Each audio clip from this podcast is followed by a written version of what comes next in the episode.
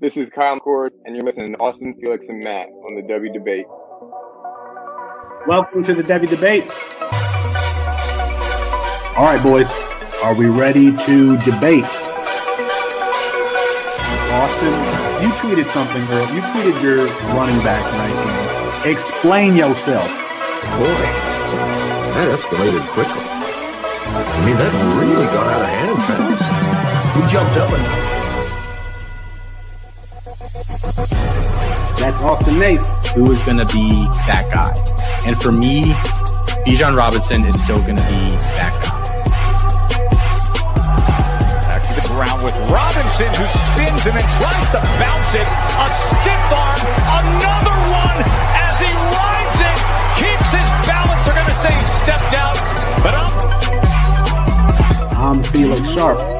Jay, I know you didn't think that we would get through this episode without mentioning the name one Zach F. Wilson. screener draw. Oh, Wilson is going to uncork for the end zone, and he drops it in beautifully. And it is his roommate Dax Milne on the touchdown. That's Matt Bruning. G. Scott Jr. Obviously, I whacked poetic about him on the last episode, so I won't do that again here. And this time it's Fields on the carry. Watch out. Justin Fields. Hello, Columbus. 51 yards. Bruning, are you ready to go head to head with me? I am. Got to get my popcorn out here. Hold on. Got to continue. I got, I got, I got. Kyle McCord is going to end up winning the job. He's going to be rated higher. Um, Well, I'm not nearly as passionate about what I'm about to talk about. Our apologies because Herbstreit ran out of time. We'll get him rescheduled soon. And for Matt Bruning and Austin Nace, I'm Felix Sharp. Good night and good luck. It's 9 p.m. Eastern time, the only time zone that gets its appeal overturned. That means it's time for the Devy Debate, brought to you by CampusToCanton.com. We got a full house. Chris Moxley, Matt Bruning, Austin Nates, and I'm Felix Sharp on a walking version of tonight's show. Has Zachariah Branch already surpassed Treylon Burks in value? Is it too early to victory lap Jaden Greathouse? And who stands to gain the most in value in the first full week of college football? But I think it's natural to start with the news of Ohio State announcing Kyle McCord, Matthew, would be um, starting against Indiana. Ryan Day has said that Devin Brown will play. I think this is our new Justin Fields, Zach Wilson argument. But Matthew, this feels like the first chapter as opposed to the last in this uh, in this battle. I, for one, am shocked, appalled. I I was not expecting this decision. I, you know, uh, I've been gone for a little bit, and by the way, it's good to be back, guys. Missed you. Um, you know, I really thought we were gonna be talking about Devin Brown tonight. You know, he, you know, Ryan Day was delaying this decision, and Devin Brown was just making moves and looking so much better than Kyle McCord everywhere, and now all the people are going to do is hype him up because he's going to play this weekend. He's going to play against like the second string Indiana team after Kyle McCord puts 35 up on him by halftime. And everybody's going to be like, oh, look at this one great throw that he makes probably to like Kojo Antwi. I don't even know if Kojo's still on the team. He's going to make like one good throw to Kojo Antwi, and then we're all going to talk about how Devin Brown is much better. You know, two years in the making. It feels good to finally sit here and uh, get a win. But uh, no, I, I'm, I'm excited. I unfortunately will get to watch that game. I will be very intrigued to hear, as you guys, I'm sure, will watch it, at least some of you. I'm very intrigued to hear how the two of them look. I, I've said before, I don't think there's much difference, and I won't argue if you tell me Devin Brown is better than Kyle McCord. I'm not going to argue with you on that. It's going to be very intriguing to see what happens between the two of them. But I've said before, I, I never thought Devin Brown was going to get this job. Whether you want to say it's because Ryan Day was scared to make that decision or not is fine. But at the end of the day, he announced Kyle McCord the starter, so it's it's still an L, and you got to take it whether you like it or not. So, Can, Austin, can this be described as a win for for anyone? I feel like in making the announcement this late shouldn't be victory lapped. I, do you think part of it could be that Devin Brown didn't play in the spring game? Do you think we would have had a decision a week ago if we if we had had a performance there from him? I think if Devin Brown played in the spring game, we might have a riot in Columbus about this announcement. We just because the public hasn't seen him, we're still, you know, relying on what we saw from him as a high school player. But had he showed any of that in the spring game, it might like the public sentiment might Uh, so heavily favor Devin Brown that he actually gets the job. I mean, I I, I have said this time and time again. I think, and Chris is is shaking his head. I think that the fact that this played out as long as it did is just an admission that Devin Brown like deserves to be the starter, and the fact that he will play on Saturday means that he deserves to be the starter. And I I don't think it's a win because we are going to see both of them. And so now the entire country is going to weigh in on this quarterback pat- battle with actual uh, feedback on the field. So it's not it's not over. It's not over. This is chapter one. I mean, I could answer that question if you'd like. I wasn't here, unfortunately. But... I've literally never seen Matt smile this big in my life. Literally never seen Matt smile this big. This really he's has nothing he's to do with Kyle McCord. I'm just you've earned this one though. You've you've earned this one after the you, last two years we've seen of Kyle McCord trutherism. I do think that Devin Brown not playing in the spring game did matter. And I think that's why it went into fall. And I, I have from a source, this I'll read the exact quote. Devin Brown, for the first two weeks of fall, made a strong push to be the starter for Ohio State. But after that, he struggled. Kyle McCord was the more consistent quarterback throughout practices. After that, he was calm, cool headed in the pocket, and was not making turnovers, which is why Ryan Day is going with him. I'm not trying to say that Devin Brown is bad. He made a strong push. Like, you're not wrong in that, Felix. He clearly was making a push, according to this, the first two weeks of fall camp to try and be the starter, but he couldn't continue that trajectory. This is not a, they're going to play Devin Brown. I told you guys, you go back to an episode we talked about in the spring. I told you guys this was going to happen going into this. They're going to pull a Jim Harbaugh. He's going to play both of them. Devin Brown is not going to start next week. He's not. Unless Kyle McCord completely implodes, Devin Brown's not starting this year. And I don't think Kyle McCord will, whether it's because he's a good enough quarterback or not. The weapons around him, and in my opinion, the play calling and the weak schedule is not going to allow for him to implode unless he's just that bad. And I don't think he is. Chris Devin Brown announces the starter. Is it time for me to tuck my tail between my legs and just, you know, admit that I was wrong? I just think it's funny that your response to Matt was here's all the reasons why it's actually good for Devin Brown. He's going to play despite them being 30 point favorites. Of course, he's going to freaking play. Uh, first of all, Second of all, I just want to do a quick peek behind the curtain for our audience. Felix sends the show sheet to us um, during the week, right? And you know, it's the topics we're going to talk about. Sometimes it's a rough outline, and we firm it up as we get closer to the show. This week, despite the fact that Devy Debate has led off for like three straight weeks with his quarterback battle, which was just victory lapping Devin Brown for I'm not sure what exactly, because uh, nothing happened this this topic wasn't even included in the show sheet, just not even on it. So we had to force our way into this conversation because it was not going to be acknowledged. We all threatened to quit. Yeah. These are false accusations. In fact, I don't think that anything has changed about the quarterback situation there at Ohio State. I still think that Devin Brown has a chance by the Michigan game to be the starter. So you you are in denial. That's it. That's it. I don't know how else to say it. Okay. All right. We'll see. By the Michigan game, okay. It's it's, it's totally not bad news. You're right. The 30 point favorites, they're definitely not going to play their backup quarterback week one. All right, let's move on here to housekeeping. Um, of course, we announced earlier today the new lineup of NIL shows. Uh, just for our NIL subscribers, that includes a show from Matt Walden where we talk about player values. TreVeyon Henderson, that episode is uh, available right now, but he talked about TreVeyon Henderson, uh, Blake Corum, a number, a number of players. Dropped a lot of good nuggets there. Um, Michael Nelson Analytics uh, on Twitter is talking about C2C strategy. Has his show been released yet, Austin? No, it'll Have be you- up tomorrow. It'll be up tomorrow. It'll be up tomorrow.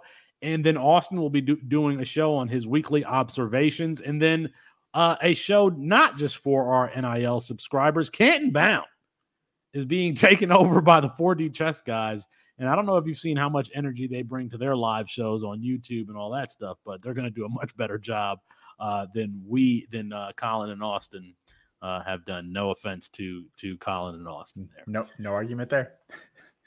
Um, we saw everybody went crazy in week zero because of Zachariah Branch, who scored on a kick return. He was returning punts. He looked good on his punt returns. He had a couple of screen passes, one of which he took to the house for a touchdown.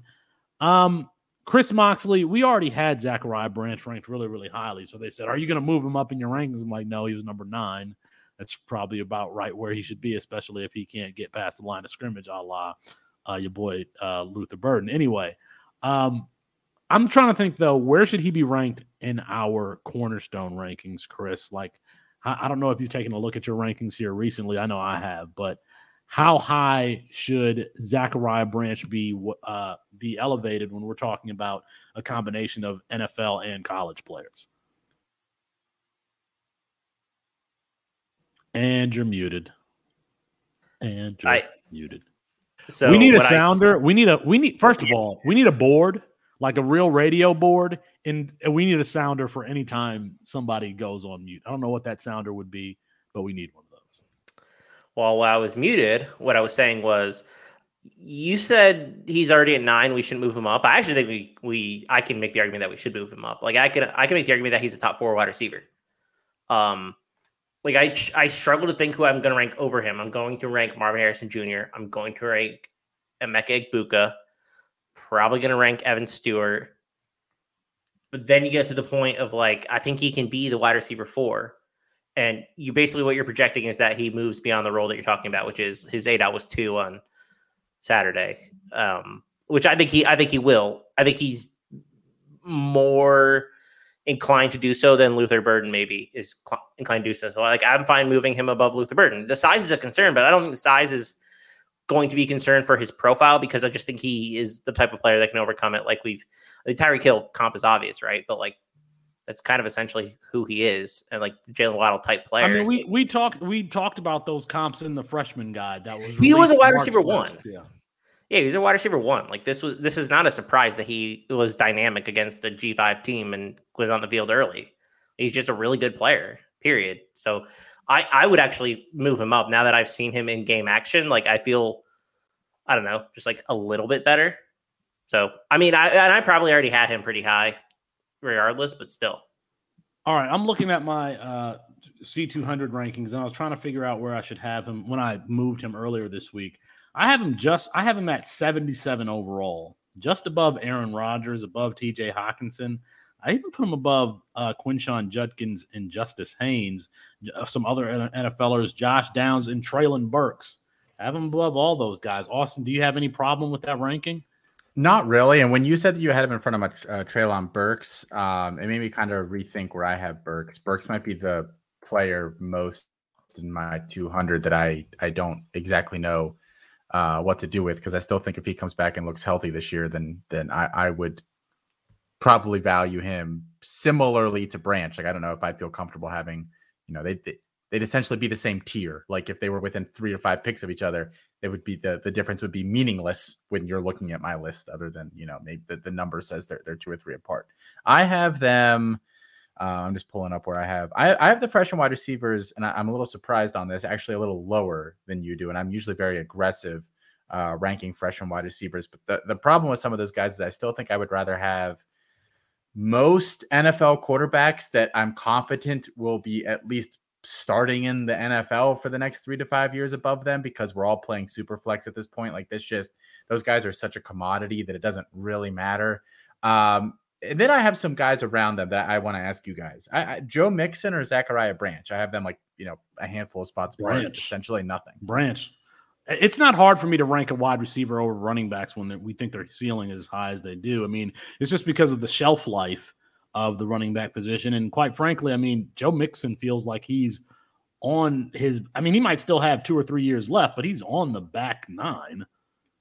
Zachariah Branch or Jahan Dotson? I'm not really that big of a Do- fan of Do- Dotson. Dotson made has already made it to the NFL, and he's Yeah. probably a wide receiver too for the foreseeable future. Like I, I like locking in some of that certainty. It also I, I'm still not that like. Yeah, Branch looked good in this game, but we talked a little bit about on campus life this week, and we're going to talk about it here with Jaden Jaden Greathouse here in a few minutes. They basically are exactly where we expected them to be on day one. So I don't know that there's. I guess there's always that little voice in the back of your head that's saying like, "What if they suck?" But I think you know, other than that voice maybe being gone now, I don't know that we we actually really learned anything th- this weekend from him. Quite frankly, he did look exactly how we expected him to look. I think it also depends how much you want to wait or how much you project his uh, college fantasy ceiling to be.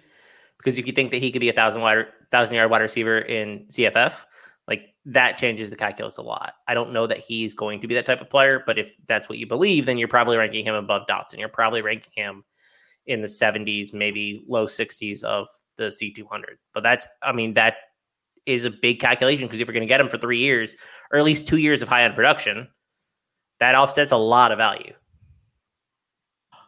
If you're in the chat, drop us a like. Let us know where you think Zachariah Branch should be ranked amongst college wide receivers. I have him at number nine. And uh, when I look at my C200 rankings, again, that's a co- combination of NFL and uh, college.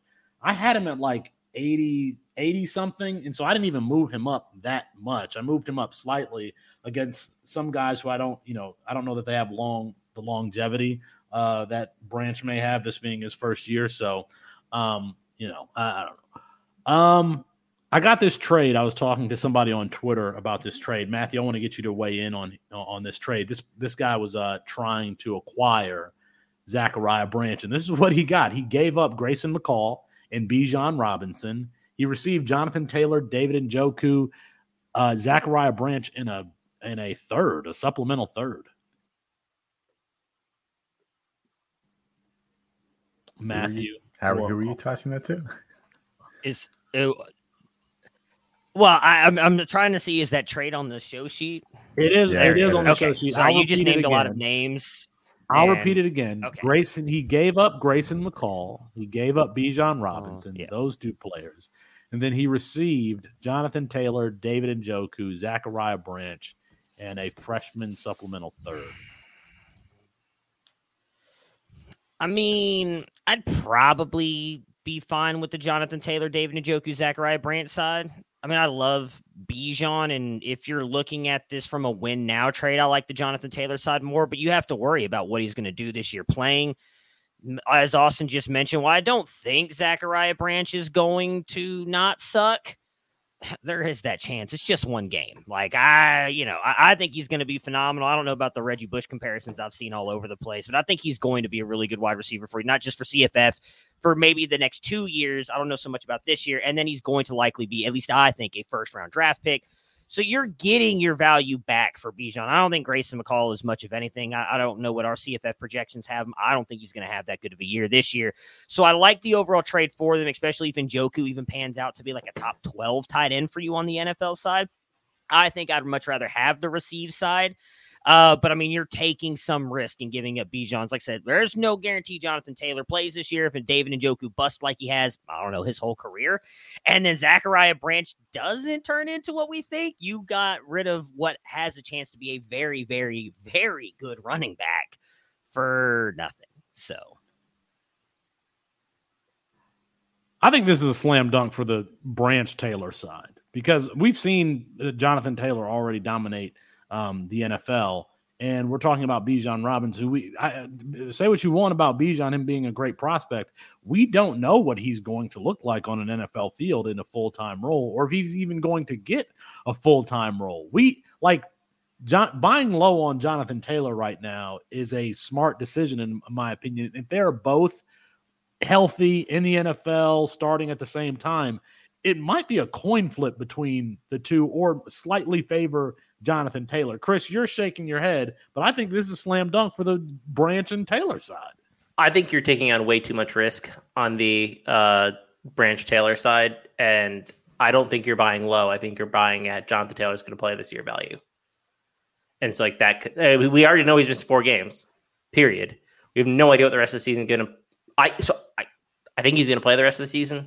Um, whether it's with the Colts for a couple games or with somebody else for a couple games after the October trade deadline, but still, like, I, there's a lot of risk being taken on on the Taylor side that I'm really not comfortable with. And I mean, I Grace, Grayson McCall and David Njoku are just like throw throwaways, in my opinion. Like they cancel Agreed. each other out. Yeah. But I, I just don't like that risk. Like I just that's just not how I play um fantasy. But I, I understand why someone would take a upside swing on the Taylor side. I just don't view it as a buy low. Austin, give the final word here. You got uh, Bijan Robinson essentially on one top side for Jonathan Taylor and Zachariah Branch. Yeah, I think it's kind of a cop out answer. I think it's pretty equal. I will say I I, I think I, I kind of agree with Chris where he's coming from, where where there is a lot more risk. I find college wide receiver prospects to kind of be a dime a dozen. So I'm not um, you know, just like completely interested in, in, in acquiring a top one for this kind of value. I think the other portion of that is that uh, we Colin and I have actually talked about this quite a bit over the past couple years rookie like premier rookie running backs are probably if your team is not in awful shape like the most valuable commodity in a campus to camp league because you know what the situation is going to be for the next couple of years.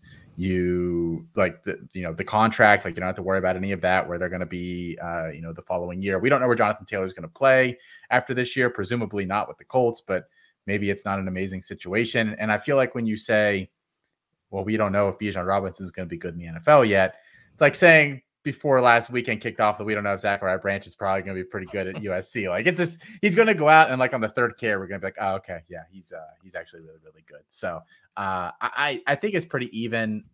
I I would probably just hold Bijan if I had him, but I, I see the argument for the other side.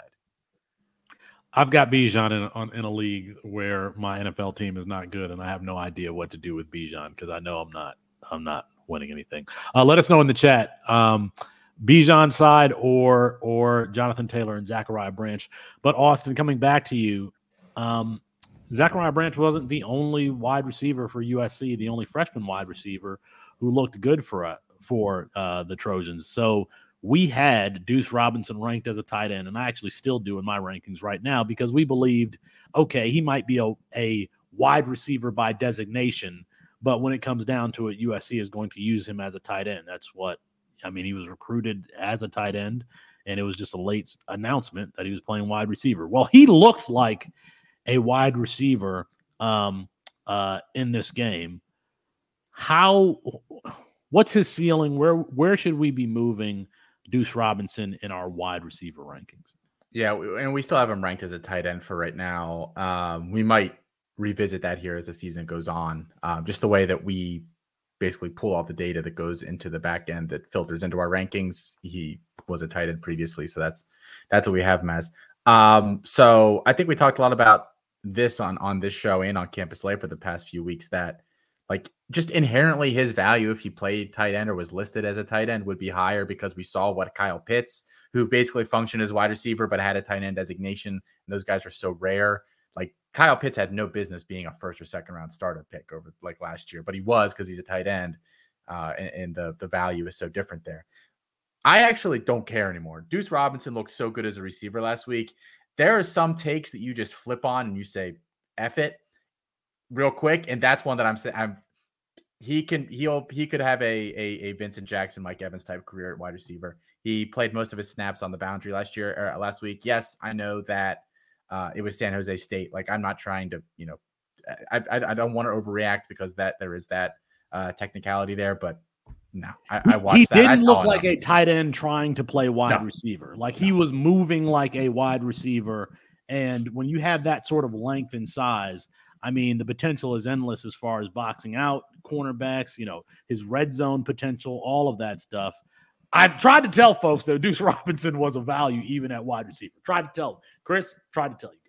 I Um, listen. I'm I'm right there with you. I was drafting him thinking he was a tight end, but I mean, he was still always a really good football player. Like I, I didn't I didn't understand why people were fading him so hard, even with the NFL draft stuff. So he played ten snaps outside and two in the slot. Not a single. I have in line. 17 and two for the record. I have Okay. 17 and two. Just, the, I mean, I I think he did have about 20 snaps. That's what I got. There was one point, Matthew, where I had Mario Williams ranked inside my top 15. Um, he is now the forgotten man, and rightfully so. So I think one of the things I liked about Mario Williams was his versatility. I thought he could play inside, he could play outside, and he could return punts. Well, he ain't gonna be returning punts no more uh, down there in LA. And his slot wide receiver position that might be up also. What would you trade or what would you accept for for Mario Williams in a in a C2C league? Anything. Just give me anything. Give me a 15th round supplemental pick and he's yours for the taking. I I really don't know what you could get for him at this point. I think his value is is pretty tanked. I was trying to just like scroll down. So a lot of people don't like to do position for position swaps. So I was trying to I was like I don't think you could get another wide receiver for it. I'm scrolling down like you know, could could you get Gabe Ervin from Nebraska for him? I probably not. I don't think so. And that's my where did he go here? My hundredth ranked something running back. Like I don't know that you could get anything for Mario Williams at this point, unfortunately. So anything. Give me a 15th round pick three years from now, if that's what I can get from anything I can take just to get Mario let- Williams off my roster. let's not assume because we definitely get some members who come into you know our, our discord and they're like i'm ranking or i'm drafting totally different than the rest of my league mates here. Um like off of your rankings is am i messing this up? And we're like no no no no no. And then they end up with like an amazing roster because the rest of their league mates just don't aren't familiar either so I don't want to just blanket say like, yeah, you can't get anything for him. I would start shop- shopping him around, but I bet, I bet you probably have a league mate that just says Mario Williams was a top 15 wide receiver in his class. He plays at USC now, and he played 25 snaps last week, basically the same as everybody else did there. Yeah, heck yeah, I'll buy that for a And he started. And he yeah, started. for a fifth round supplemental pick or something like that. I, almost every league is going to have a guy like that. So I, I, I want to caution just you know you don't assume that everybody in your league is either a not an idiot. I'm not saying you're an idiot if you like Mario Williams, but don't assume they're not idiots and don't assume that there's not somebody in the league who still kind of likes Mario Williams. Yeah, I mean, I would I would take I mean, pretty much anything for him. Also, Felix is only in like six leagues, Austin. So, you know, there's only so many that you can get actual value for him. I, I still think that there's a chance that he transfers after this season and has some CFF value if he goes back to Tampa somewhere and plays for one of these G5. USF. Uh, I mean, somebody. So you can go to UCF. He could be in the Big 12. He could go to UCF and be a wide receiver there at UCF. Um, we definitely are not idiots based on how we had Jaden Greathouse ranked. Now, I think because I'm in, you know, our circle and our community, I didn't realize where Jaden Greathouse ranked amongst the services until uh, we tweeted it out from the main account on Saturday. 24 7 Sports had him ranked 44. ESPN had him 29. On 3 had him 25. Rivals had him 27. We had him 11. We had him 11 um, in our freshman and supplemental guide. I mean, Austin, I, I don't know if people were just fading the fact that he's not athletic, but there's a place for a wide receiver like Jaden Greathouse, despite this lack of the lack of top end athleticism. Yeah, I mean, I think this is the the same thing with Branch. Branch basically did exactly what we thought he could be doing on day one, and I think even I think I'm the one who wrote up Greathouse. I think when I was looking at it, um, I think he's exactly where I think I wrote in the thing like, if this dude's not getting snaps day one, then we need to be really concerned because this wide receiver depth chart is just so weak at Notre Dame, and I think Greathouse is. um he he kind of is what he is at this point. I don't want to say that about a college freshman. He's obviously going to get better, but I think if we're talking about some of those, you know, you hope that a guy's still kind of raw when he comes into college because the athleticism will get him there, and if he can figure out playing wide receiver, like I don't think Greathouse has any of that. There were a lot of plays of him in high school where he would basically win at the line of scrimmage, free like you know free release, and then you know he would be you know catch you know six eight yard uh, pass, and the defender already caught back up to him and tackled him immediately. And I think that's going to be the problem with a guy like Greathouse is that he just can't really do a lot after the catch. And we saw last week, I mean, what he scored on a um um like a broken a play. broken play, and he scored on this uh, long fade over the middle in the uh, along the Yeah, seam. which is So- no safety there. So I with mean, no safety there, but excellent concentration because the wide receiver was all or the cornerback was all over him. He had no separation, but I mean he had to concentrate on that ball and he and he brought it in. So uh, if you rostered Jaden Greathouse in your freshman drafts or in your startup drafts, uh, congrats to you. Um, Mox, I want to ask you a CFF question. So say Bangura at Ohio, we considered him to be I, in RB one or the RB one. Um, Kurtis Rourke goes down with the injury in the first quarter against San Diego State. And, you know, the offense is not what we thought it would be with uh, CJ Moore. Is it Morris? CJ Morris. Harris. Harris. CJ Harris at the helm, even though Sam Wiglusz still had 100 yards receiving. Sieh Bangura, though, um, 15 carries, 65 yards, no touchdowns. He did have a couple of catches. Are you worried that he could have a slump if Rourke is not is not healthy and not playing? I expect Rourke to be back this week. Um, that's what it sounds like. I, I, He he was reportedly upset that the coaches would not put him back in the game. Um, I think he, I think he had a concussion and he felt like he could go back in, but. And I mean, I don't know if he passed or whatever. I, we, we don't get any of that info, but I mean, he stumbled off the field. He was like laying down, like face down for five or 10 seconds. It's pretty obvious to me that it was a concussion um, or something like that. So I, I expect him to be back. But if he's not, and he missed the end of last season too with an ACL tear, this entire offense is is worrisome because CJ Harris, who played last year too, and we saw the exact same results, isn't it. This dude is not a FBS level quarterback. That's that's just it at the end of the day. I mean, he can't. Like, I don't. I thought he looked terrible. Uh, I mean, I I like he's he just isn't a good backup, and he the offense just can't sustain itself. I, I just don't trust anybody on this team. Even Wiggles, who who was fine on the day, I would not start anyone on Ohio, and that's the takeaway that I had and we I had last year too. But yet Tim Albin doesn't go out and upgrade the backup quarterback position for Ohio.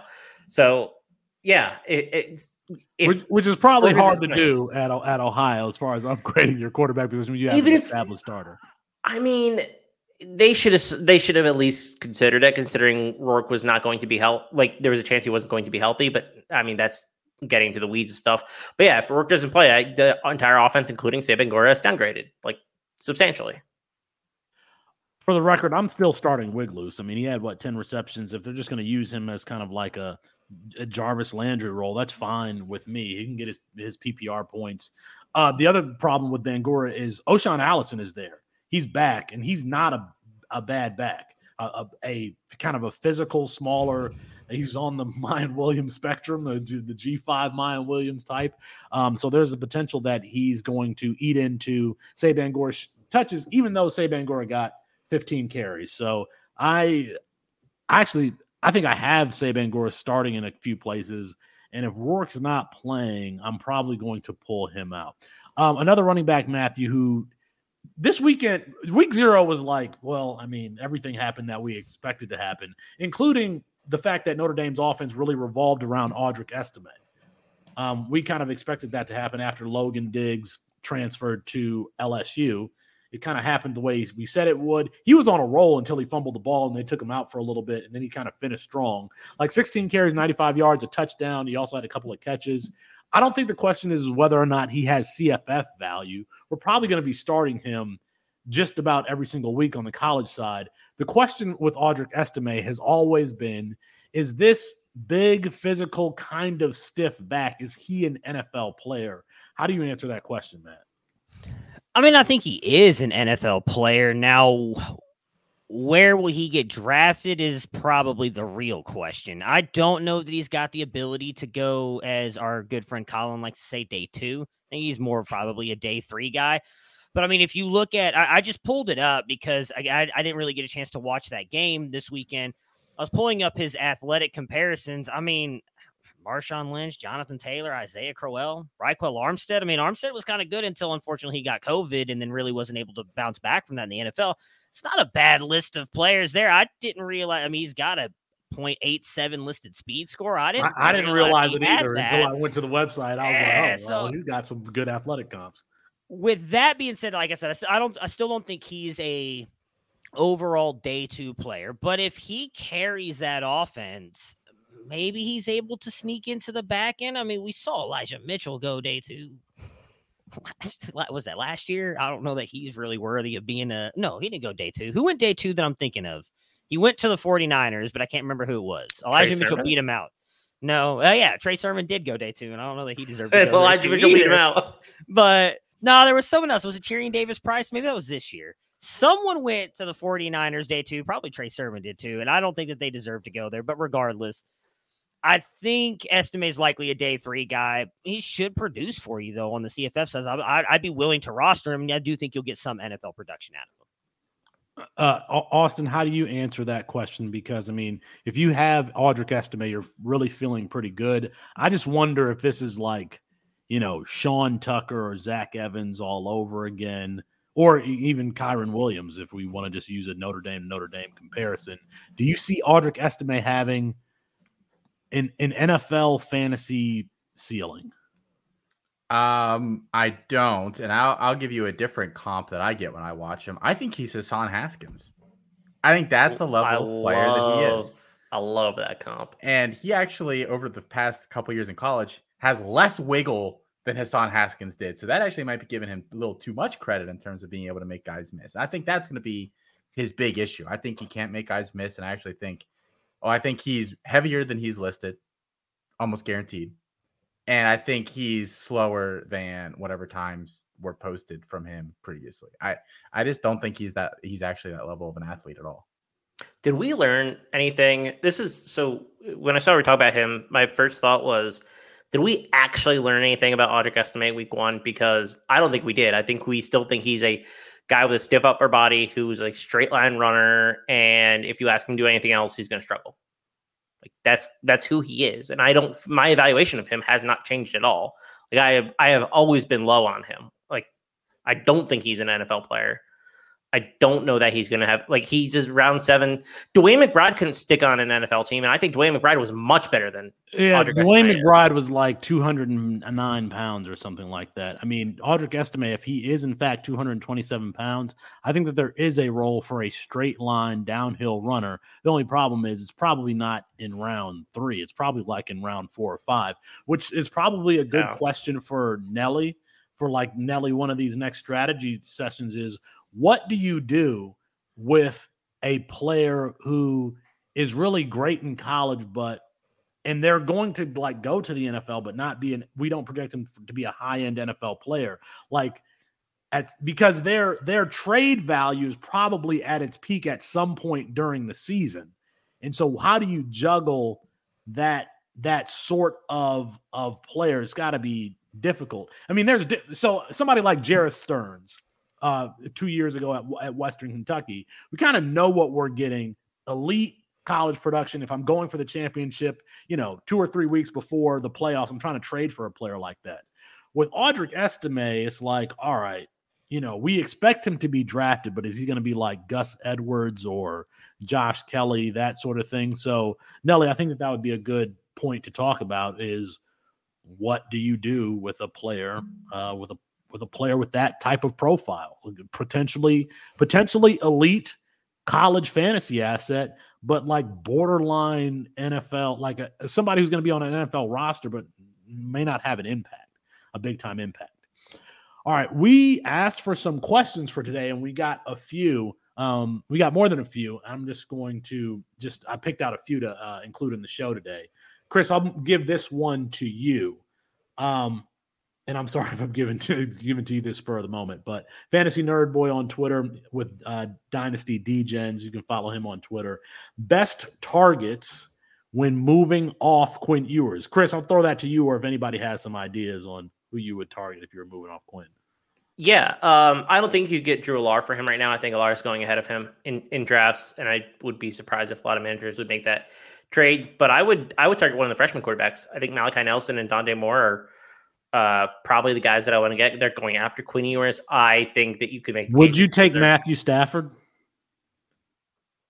No, is Matthew Stafford even like gonna play the full season? Like this dude isn't healthy and hasn't been healthy for like five years. He's gonna retire after the end of the year. There's no way I would take Quinn for Stafford or Stafford for Quinn. I would. I, I want a freshman quarterback. That's who I want to move him off of. Like I would. I would even take a guy like Jackson Arnold plus like a, a nice little That- piece there.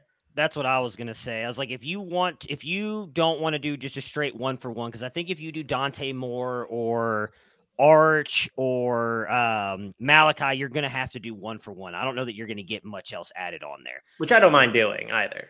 If you go a little bit further down though, and you say go for a Jackson Arnold, I don't know that you could get Nico plus, maybe an Aiden Childs plus. Like I think you could go to a Jackson Arnold, one of those guys, and get a high end or at least a decent wide receiver running back thrown in on as well. That's probably the route that I would go. I don't know that I want to do the one for one swap. Would you accept Jackson Arnold and like Samson Evans, the running back at Eastern Michigan?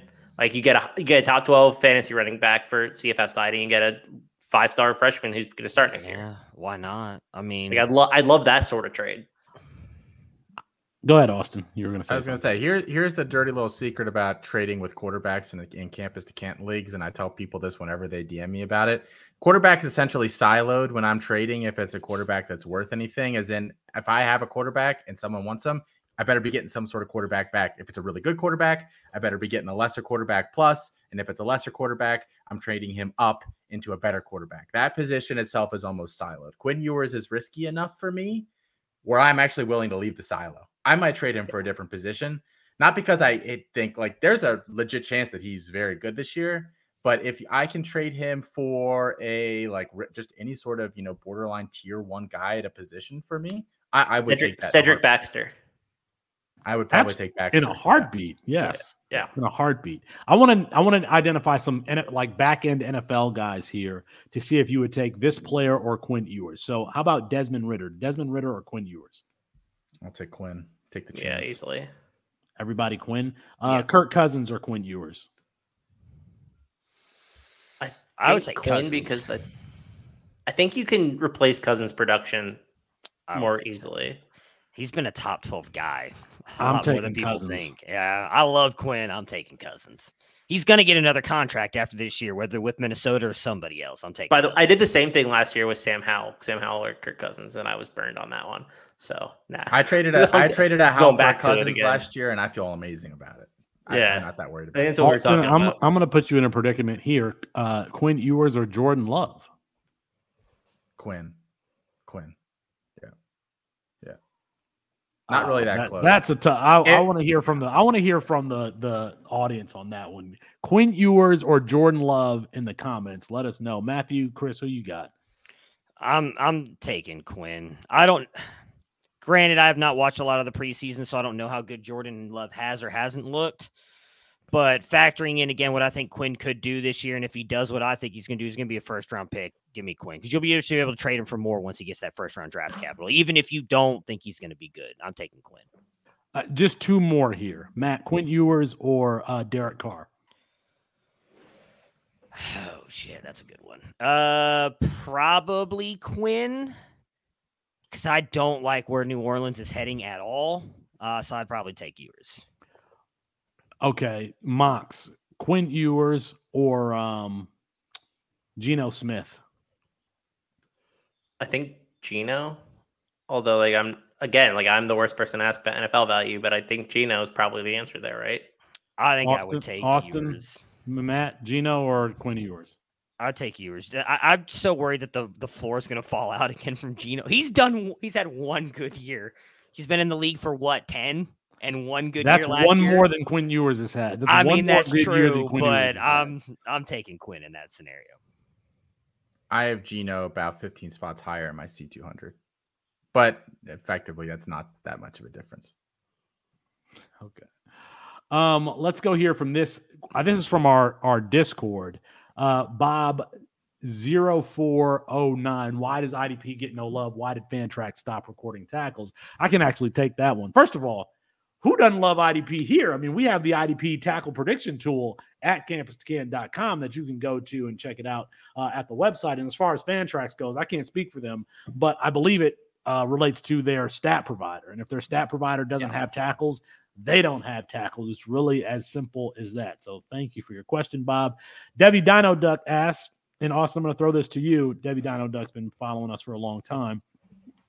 Excuse, excuse me. Hmm, had something happen, some bodily functions here. That's a pro. Um, That's a pro right Antario Brown appears to be in line to be a bell cow at NIU. We all kind of knew that, but is he a legitimate Devy asset? Is the question. Antario Brown at NIU, Northern Illinois.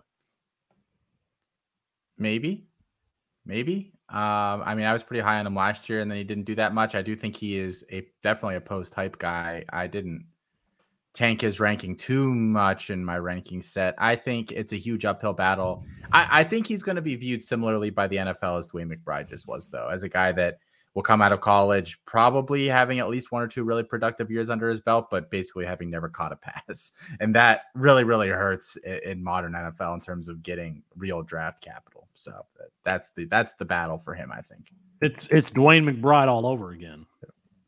It's DeWayne McBride all over again.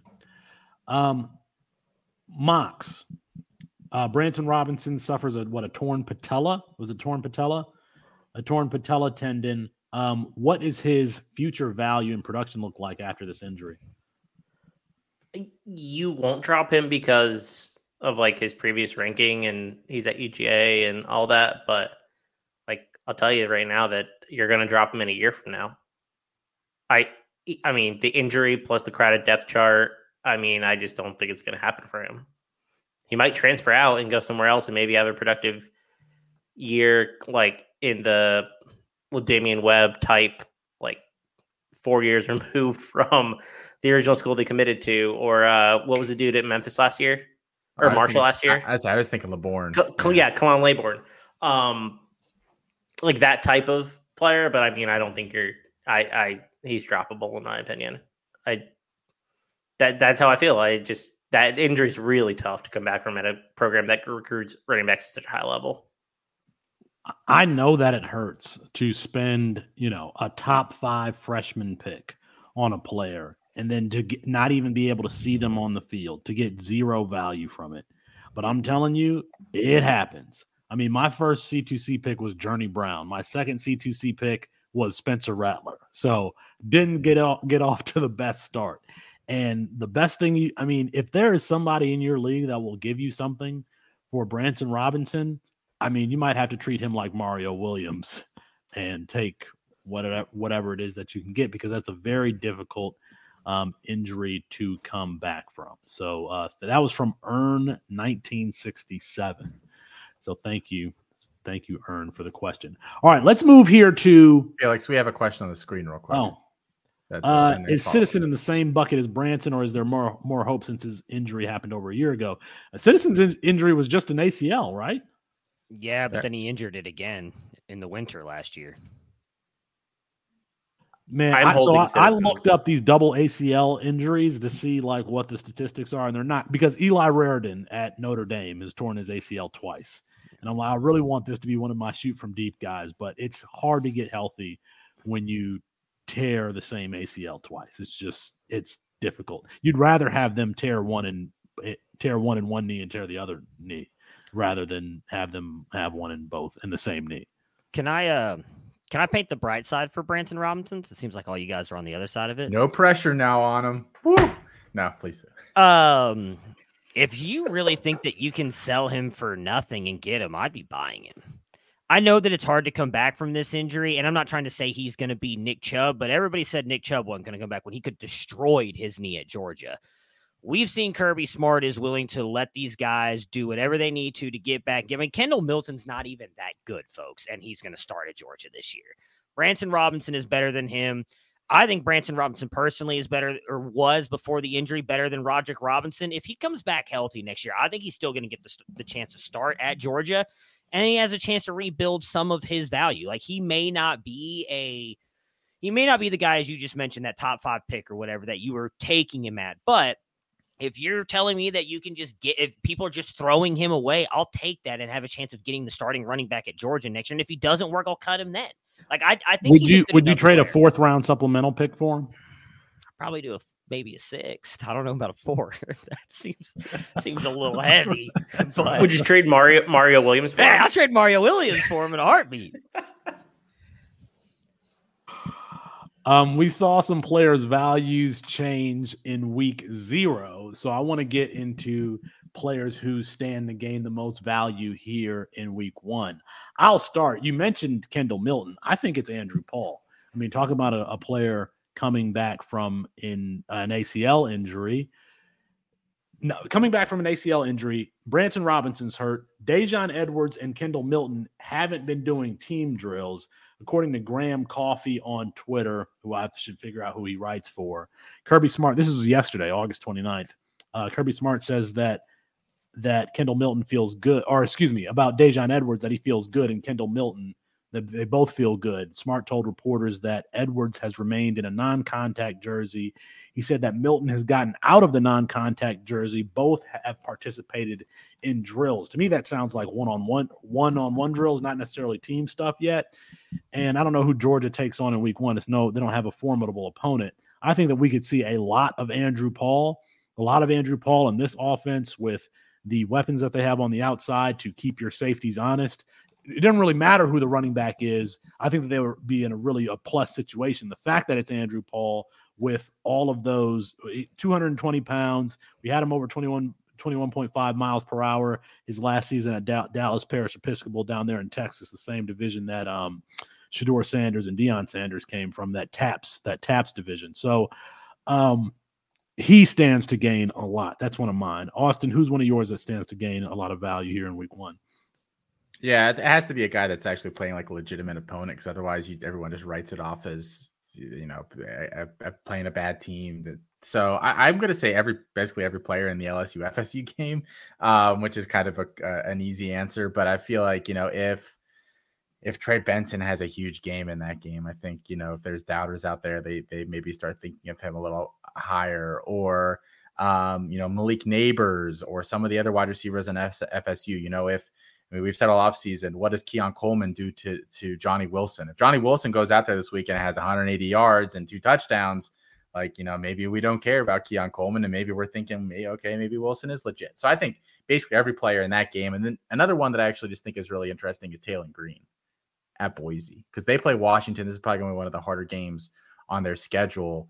I don't, I actually don't really well, Washington's defense isn't amazing. I don't expect Taylen Green to have a great game this weekend, but if he does have a huge game, you might start hearing some buzz. I, I want to say this about Taylen Green because I talked about him on the show with Waldman. I love his obviously his athleticism, frame, and all that stuff, but he has this affliction that that Cameron Ward struggles with. When he's he's he's out of the he's broken the play, he's out of the pocket, he's scrambling, he's looking down the field. The de- the picture of the defense hasn't changed, and he just throws the ball to a cornerback that he's staring right at. I have no idea. Like I don't know. Cameron Ward has the same issue sometimes, and Taylen Green does that. But last year was his first year as a starter, and he was a redshirt freshman. So I mean, he can certainly get better here in year two. Um, Austin, do you think we see Garrett Nussmeier on Monday when FSU and uh no? No, Okay. not unless Jayden Daniels gets hurt. No, I do think we'll see him a couple times this year, but that's not a game that I would circle as figuring he gets in.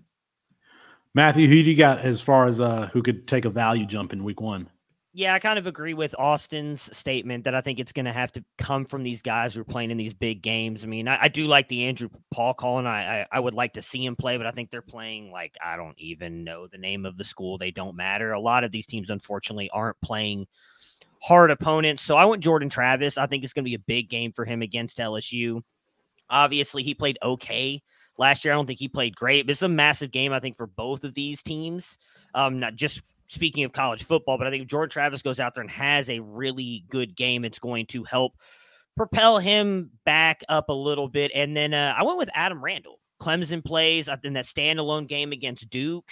Uh, I think that he's a guy, you know, we had liked a lot. Obviously, dealt with the injuries. Obviously, I've, I've been listening to everything that uh, Nick has put out and that we've talked about throughout the network. That you know he's he's bulked up and looking good in practice and everything. I think if he's able to go out there and have a good game Um, you know, I, I know Duke's not considered a a well, I would say they're a good team. They got Mike Elko running that defense. It's typically a good defense. So if he's able to go out there and have a good game, I think we could see his stock shoot up. I feel like he's kind of been dropped because of the injury rumors and everything. We've we've boosted up um Austin's guy. Now I can't remember what Antonio. Williams. Antonio, Antonio Williams, Williams, so yeah. high that I feel like we've kind of forgotten about Adam Randall. If he goes out there and has a really good game um, in that offense and again in that game, that standalone game, I think his value could really jump up. Adam Randall, another one of these athletic freaks that we just haven't seen a lot from. He did not need to bulk up, by the way. He was already like two two twenty. We need to get you down to two oh eight. We did not need him to bulk up. Uh, Mox, who do you got as far as week one who could take a big jump in value? I have three I really, really like, but I think I'm gonna go with Tamori and TJ Harden. Um, I think we've spent all summer wondering who's gonna be the guy there. Is it gonna be Carson Steele? The reports out of spring and then fall were really positive for Harden. Is he going to be the RB one? Because if he's the RB one, and he performs well against Coastal Carolina. We're having a different conversation about his value in in his respective draft class, and I think that he is the most approved. They're 14 and a half point favorites. I think that he will be involved. I could see him getting to 10 to 15 carries, regardless of if he starts or not. If he's a big game, I mean, I think we're having a very different conversation about his value next week. So I think he is the most game because, like Austin said, a lot of these guys are playing scrub opponents. Like not that Coastal Carolina is a powerhouse, but it's enough. Like they're a good enough team where I think you know it, Harden's performance is going to matter. So I think TJ Harden is is a player I'm really interested to see how he does because I think he could shoot up. I, I'm starting TJ Harden in a couple of places where I kind of have to. So I just don't have another guy. So I'm starting TJ Harden uh, a couple of places. A couple of other players that I wanted to mention as far as taking a jump. Uh, Austin, your boy, Ware County, Georgia, Cartavius Norton, um, with without Jirehl Brock there, uh, the running back at Iowa State. I mean, that's a position that we kind of want to target. Matt Campbell has had David Montgomery, he's had Breece Hall, and quite frankly, Car- Cartavius Norton was listed as the starter last year, and he was looking like okay, he's about to take over this backfield, and then he he pulled up on a run and uh, injured his hamstring. It- yeah, NFL, college, for some reason, young players always have a problem with hamstring injuries. He started his career off that way when it looked like he was about to take over that backfield. They're probably not going to be a great team again without Brock, without Hunter Dekkers, all gone because of the gambling scandal.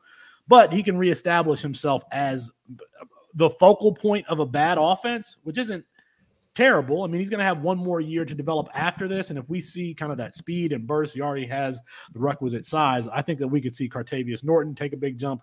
And the other one, I mentioned his name before. I'm going to say it again. It's Cam Ward. Cam Ward has like first round arm talent, first round scrambling ability, and like undrafted free agent decision making and uh, deep accuracy and mental processing. Um, you know, but he's got deep deep accuracy has been an issue for him. He's got Kyle Williams from uh, UNLV. He's got DT Sheffield who's going to play this uh, like a speed stretch slot role, and I forgot who the third wide receiver is, but they listened to Chris Moxley and said, "Yeah, we have to get better. We can't be just this horizontal."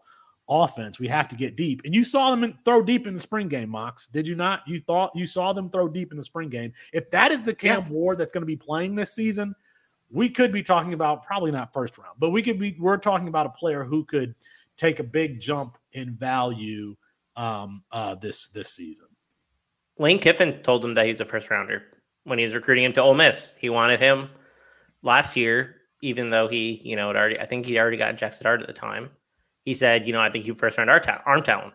I think, which I think, just like you said, is true. There's other major concerns. There's other there's other major there's other major concerns. You can't just look straight at a somebody else in a different color jersey and throw them the ball. Um, but if he can develop his deep game, I really like Cam Ward's potential, and I still, you know, in the places where I rostered him, I did not trade him. So, anybody else got any um, players who could take a jump? No. Well, you can let us know in the comments if you are watching this video later on. Um, but that is going to be. Uh, let me say this before we go. The tailgate Saturday morning, 10 a.m. It's going to be right here on the Campus Canton YouTube page and the Better Sports YouTube page. Better Sports is producing this thing for us. We got production value now. We've got rankings. We got uh, spreads. We're talking. It is the college football pregame show that you want to be watching. So join us on Saturday morning at 10 a.m. And maybe, maybe we'll have college fantasy tonight uh, on Saturday night. All right. That's going to be our show for tonight. Apologies to Kirk Herbstreit. We ran out of time. We'll get them rescheduled soon for Chris Moxley, Matt Bruning, and uh, Austin Nace. I'm Felix Sharp. Good night and good luck. We should do an after show. Matthew. Matthew, you're not going to come in here and press the end button I didn't press it yet. as soon as the show ends. It we stopped at right at first of all, I don't have a problem uploading the show, Okay. even though it's and we've and we started earlier. So I it's not super late. but yeah, hard conversation to have. I've been been enjoying going to bed at like eight thirty my time for the past three weeks. It's been really nice getting like you Jesus know Christ, so you seven hours of sleep. 50 I mean, it's one night. Jeez. Oh, I mean, 50 years old. Seven hours of sleep because you're waking up 3 a.m. every day. Yeah, I mean it's been Yeah. nice. Well, I mean, if I'm being honest, I'm not really sleeping the whole time. There's a lot of stuff going on, but I try. You know, it's nice to. Uh, Kyle adds that Ta- Thomas Yassmin. I didn't know Kuithe was at Kuithe. Kuithe was out. Uh, that Thomas Yassmin could have a big game on national television tomorrow. I don't know because they don't have a quarterback. So Who's starting Brandon Brandon Rose? and Nate Johnson is going to be a change of pace guy. I, I mean, I would just put Ja'Quinden Jackson at quarterback and run Wildcat. So the wind is actually going to be like 25 miles per hour with gusts up to like 30 Really? in Salt Lake City. Yeah. So I, I, so you think that, that could I be a expect very little. possibility? well, I don't know if if Ja'Quinden Jackson is actually going to play Wildcat quarterback, but I mean, it would make a little bit of sense. Uh, I mean, the wind, the wind is supposed to be pretty bad tomorrow night. Do you So- know the spread on that game? Those are two teams. Yeah, it's four- Utah's good. It's four. It's four and a half. So Four it's a half. four and a half right now, and the assumption is that Rising probably isn't going to play. It was seven yesterday when I was talking in the. Discord about it, and I was like, "Hey, this is your last chance to kind of get on Florida at like a touchdown." yeah. Um, but I mean, it opened at nine and a half, and we thought Rising was going to play. So, like, obviously, Mm-hmm. Utah is the better team, and they should be favored. And they're still favored despite their third string quarterback starting. But yeah, it's right now it's four and a half, and I think the over under is like 44 or 44 and a, 44 and a half. So I It's mean, still an exciting game to watch because of Jackson, because of Eugene Wilson, because quite frankly, I think that there's a chance that Florida is a, a train wreck, and it's always fun to watch a train wreck. But, uh, but even like somebody like Arlis Boardingham, does anybody know if he's starting? I've not heard Arlis Boardingham's name. I don't think he's starting. I don't think he is. He might then play a little bit. Okay, all right. Who I'm trying to think of who the other tight end on that team is. Is Zipper is Zipper still there? He's hurt. Zipper. Yeah, I don't know. All right, let me let me look up Florida. Let me go to the campus to camp. Let me go to the team profiles. See, see, see it. C2C winning edge, C2C winning edge. Hashtag C2C winning edge. and you can get that with the all 22 subscription too, right? Uh, You can, you can, you get everything. Yeah, I should just share my screen. good. I'm, I'm going to share my screen. Um, you just make sure you close out of all your tabs. I don't. Okay, I don't have anything crazy open. I'm the more professional here. Uh, uh, well, I'm just I did look up NFL teams because I was looking up quarterbacks and I needed a reminder. I have to do that all the time. I look up. I like college. I just Google college football teams because I need Well, to see I'm- the list often. I'm always for I'm always forgetting about a team when I'm when I'm Yeah, thinking about players. Right? Like. I'll forget about like Louisiana Monroe or or something like that, and I'll be like, ah, can't can't forget about them. We're talking about talk about players who I actually think Louisiana Monroe can beat Army this weekend. By the way, if we're going on tangent, I am. I'm going to take Matthew off the screen. The C2C winning edge. Can you see my screen? No, I I don't think it. you've added it to. Let's the, take Matthew off. Do you want us to do that or No, okay, I, there you go. I I'm I know how to do it, and I'm going to add. we were just speaking it into existence. I'm going to add. Did I add it? I think you need to change the view. Remove. It's up there. Better? I think. Yes, you gotta you gotta make sure to add it on There there and we then hit the go. layout. All right, the C2C winning edge. So I'm gonna. Who are we talking about? Florida. So let's go over to Florida. Florida. 'Cause- Florida.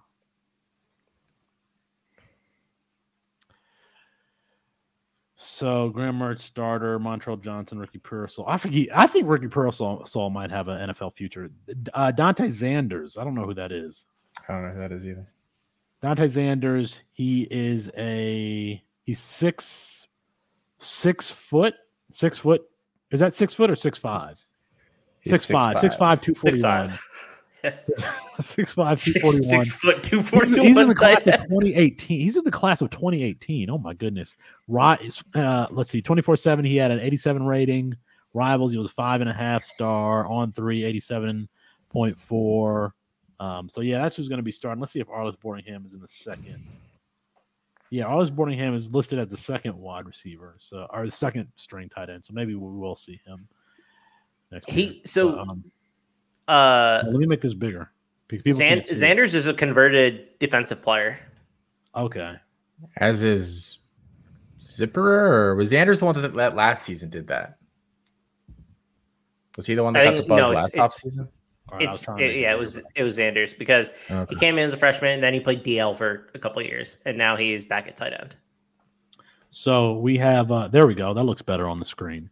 So we have uh, 133 FBS teams, FBS teams. If you want to look at FIU, Florida State, Fresno State, you know, you're fancy. We got depth charts, and those depth charts are updated um live. I Isn't- mean, Nichol- Nicholas Ian Allen updates them.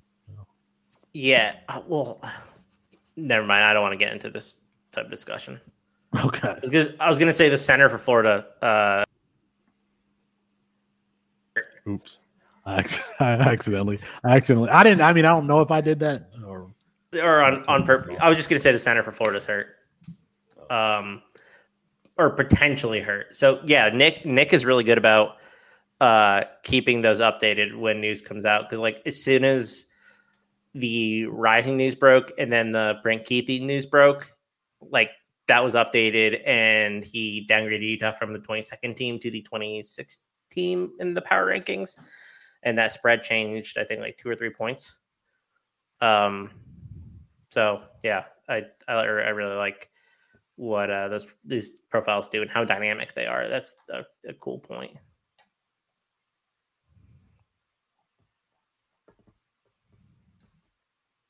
Cool. Now we just now we lost Felix. Good talk. Good talk. Perfect time to hit that end broadcast really quick before he comes back. I agree. I'm not. i I'm not touching it. I'm not making getting my oh hands dirty. no! Dang.